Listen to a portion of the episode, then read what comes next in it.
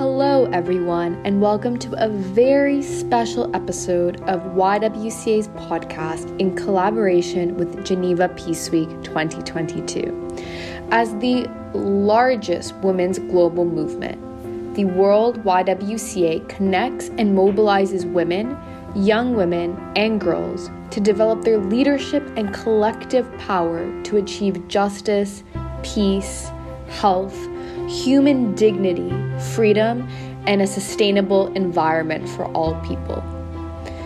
With the aim to ensure women and young women meaningfully participate in and lead peace processes and work to prevent conflict, YWCA leaders around the world use varying tools of advocacy.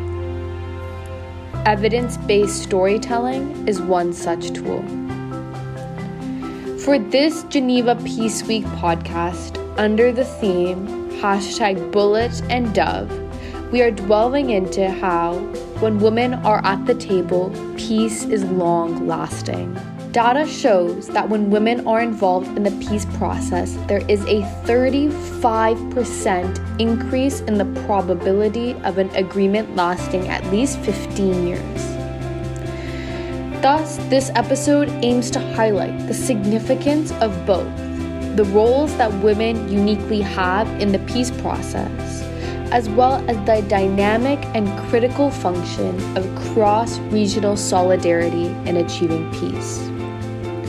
There is no better example of this than the relationship between YWCA Palestine and YWCA Japan who have worked together to highlight the reality of occupation and conflict in Palestine and support efforts to highlight the atrocities that women in the region face as a part of their everyday lives. This incredibly important and critical work is spearheaded by a number of women and young women on the ground. Today, we hear from YWCA leaders Amal and Sumi, who have both provided leadership to this work in their countries. Join us as we unpack the power of solidarity, women's involvement in decision making systems, and why peace is impossible without women.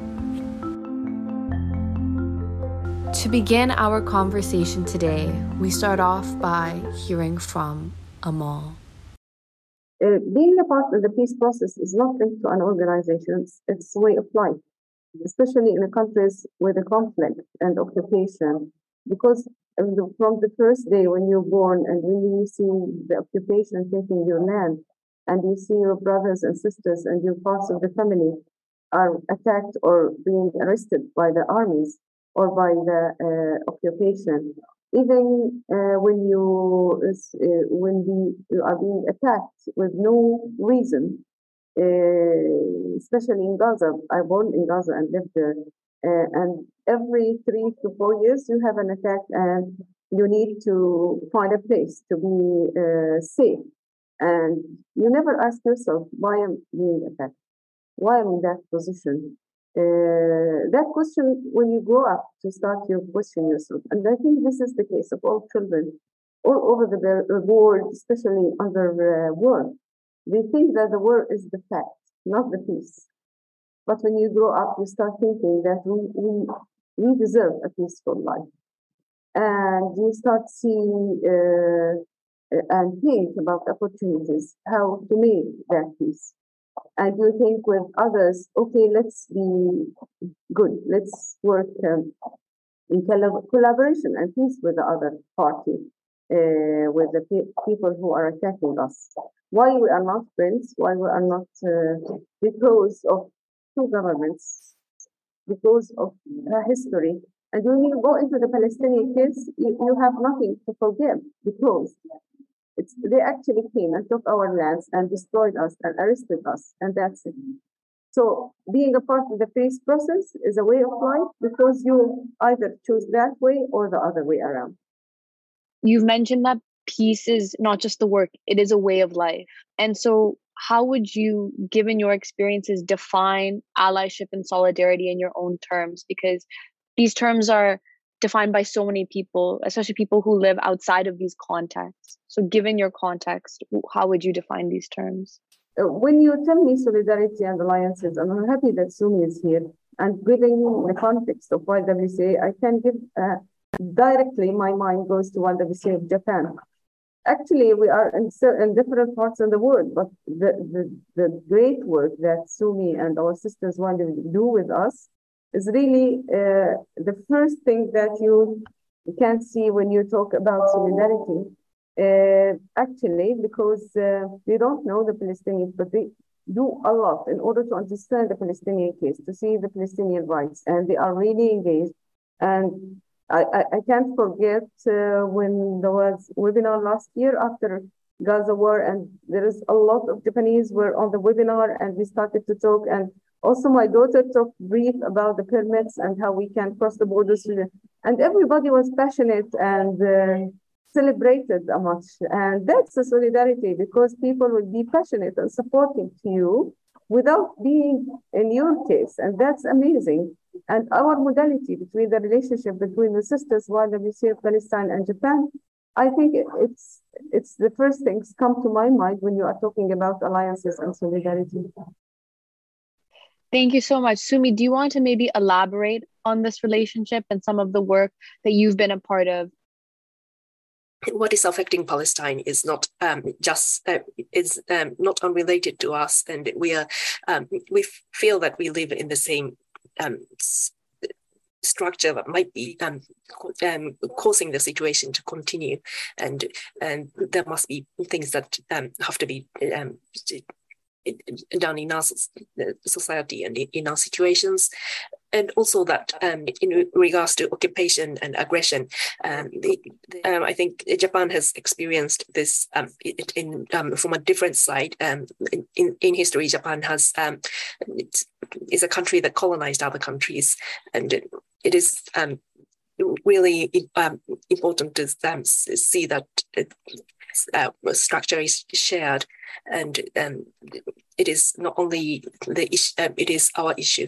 First, um, Amal, you, you gave an example of doing the webinar and there was a lot of Japanese support on the webinar. Are there any other examples you can think of between YWCA Palestine and YWCA Japan of these connections and collaborations for our broader listeners to get a sense of the context in which we're speaking there's a lot of examples. Actually, when we issue an appeal, lately we issued an appeal to support children at the KG. And the first party who responded to us was YWCA Japan, and we organized a webinar and we disseminated the appeal. And we are now started to receive money to support children at the refugee camp. So there is a lot of examples. Uh, it's not one, but they are in the first place to support and to sense the situation that we are living in and we are being attacked and it's not only just financial support uh, they provide us with, a, but it was also linked with the advocacy level, the international advocacy level, and how people know what's happening with the Palestinians and how we support them and to change their lives. The reason that um, many members in the YWCA of Japan are so um, fervent and passionate about um, this Palestine is because they have been moved by um, um, by what we learned uh, about um, what we learned from the voices that we hear um, from our sisters in Palestine, and especially in the past, um, representatives from um, the YWCA of Palestine has um, visited um, the YWCA of Japan and told of the stories and their experiences. And I think um, there has been some local white YWCAs have started groups to um, to continue to um, learn about and uh, advocate for the issue. In regards to other kinds of um, solidarity, um, for example, um, when the the YWCA of Japan had um, a resolution uh, um, for the abolition of nuclear uh, weapons and nuclear power plants, together with the YWCA of Korea. Um, the YWCA of Palestine has been the part, um, one of the first um, YWCAs to, to sign on to the, um, the draft resolution. Going back to women, women are different than men, by the way. They can do a more into holistic approach and into multiple tasks at the same time. And this is the beauty of the women. So when they are on into the peace conversation. They're trying to collect all the items into together in order to come up with innovative idea to solve their problems. And as I always say, in order to uh, reach peace, you need to build a good background with the people. And if I uh, go to Palestinian people, again, gender against uh, gender-based violence uh, that is caused by the duplicated effects because of the occupation and even and also the bad economic situation and bad social conditions. So because of that, women comes into thinking out of the box uh, to find solutions. And uh, they're always thinking that we need to connect between three parts of the triangle. First part, we need to enable the women with skills and knowledge and awareness, but this is not enough. We need to give them source of income because the control of our resources can change all the women life and reduce the gender-based violence as you know. But third, we need to support them to demand their rights and to find them to change the policies, to change the laws, to ask the government and to amplify their voices to the outside. So this triangle comes up in the peace conversations. When you are capable to do that, you will reach peace. We are talking now all, over the world about the three nexus, from humanitarian to development to peace. So peace is not just a word, or I can't bring one and tell you are a peacemaker. How I can make peace if I can't, if I'm not peaceful inside my heart, inside my feelings with my family. So it starts from the beginning. You need to do like it's similar to Maslow's uh, ladder, for example. You start with safety, you have the uh, enabling uh, uh, environment, you, you have the basic things, and then you grow up in order to reach the maximum and the top of the pyramid, which is peace. And that's the beauty of the woman, because they are multitasking and think holistically, then they can come up and actually they can coordinate how to achieve it in that multitasking approach. And uh, I'm sorry if the men, some men are hearing, but this is the brain originally for the women is different than the men with that. So the holistic approach and interconnection it's coming from the woman. And, well, um, I think this, um, for instance, um, such a move is um, possible because um, one of the factors is that um, in Japan, with, there is very, very poor representation of women in the um, decision making system. Mm. Uh, the, the, part of, especially in, in, Japan, well, if this situation changes and there is, um, when women have um, equal voices, that, uh, that fact alone would mean a change to society um, in which uh, the existing power structure is no longer um, oppressing the marginalized and, and just um, having their way. Amal and Sumi, thank you so much for the incredibly valuable insights and dynamic conversation you both shared with us today. It is so important in a world that is undoubtedly interconnected and globalized. We ensure that these collaborations, which transcend borders, emphasize peace, and its impact on various communities is seen as a key example of cross regional solidarity aimed towards advocacy and change. This also speaks to the greater efforts of the YWCA movement to ensure that women can be at tables so that peace is eventually long lasting. From creating tools, spaces, and opportunities for partnership, feminist movements like the YWCA have given women globally a voice to share their experiences and take action in concrete form.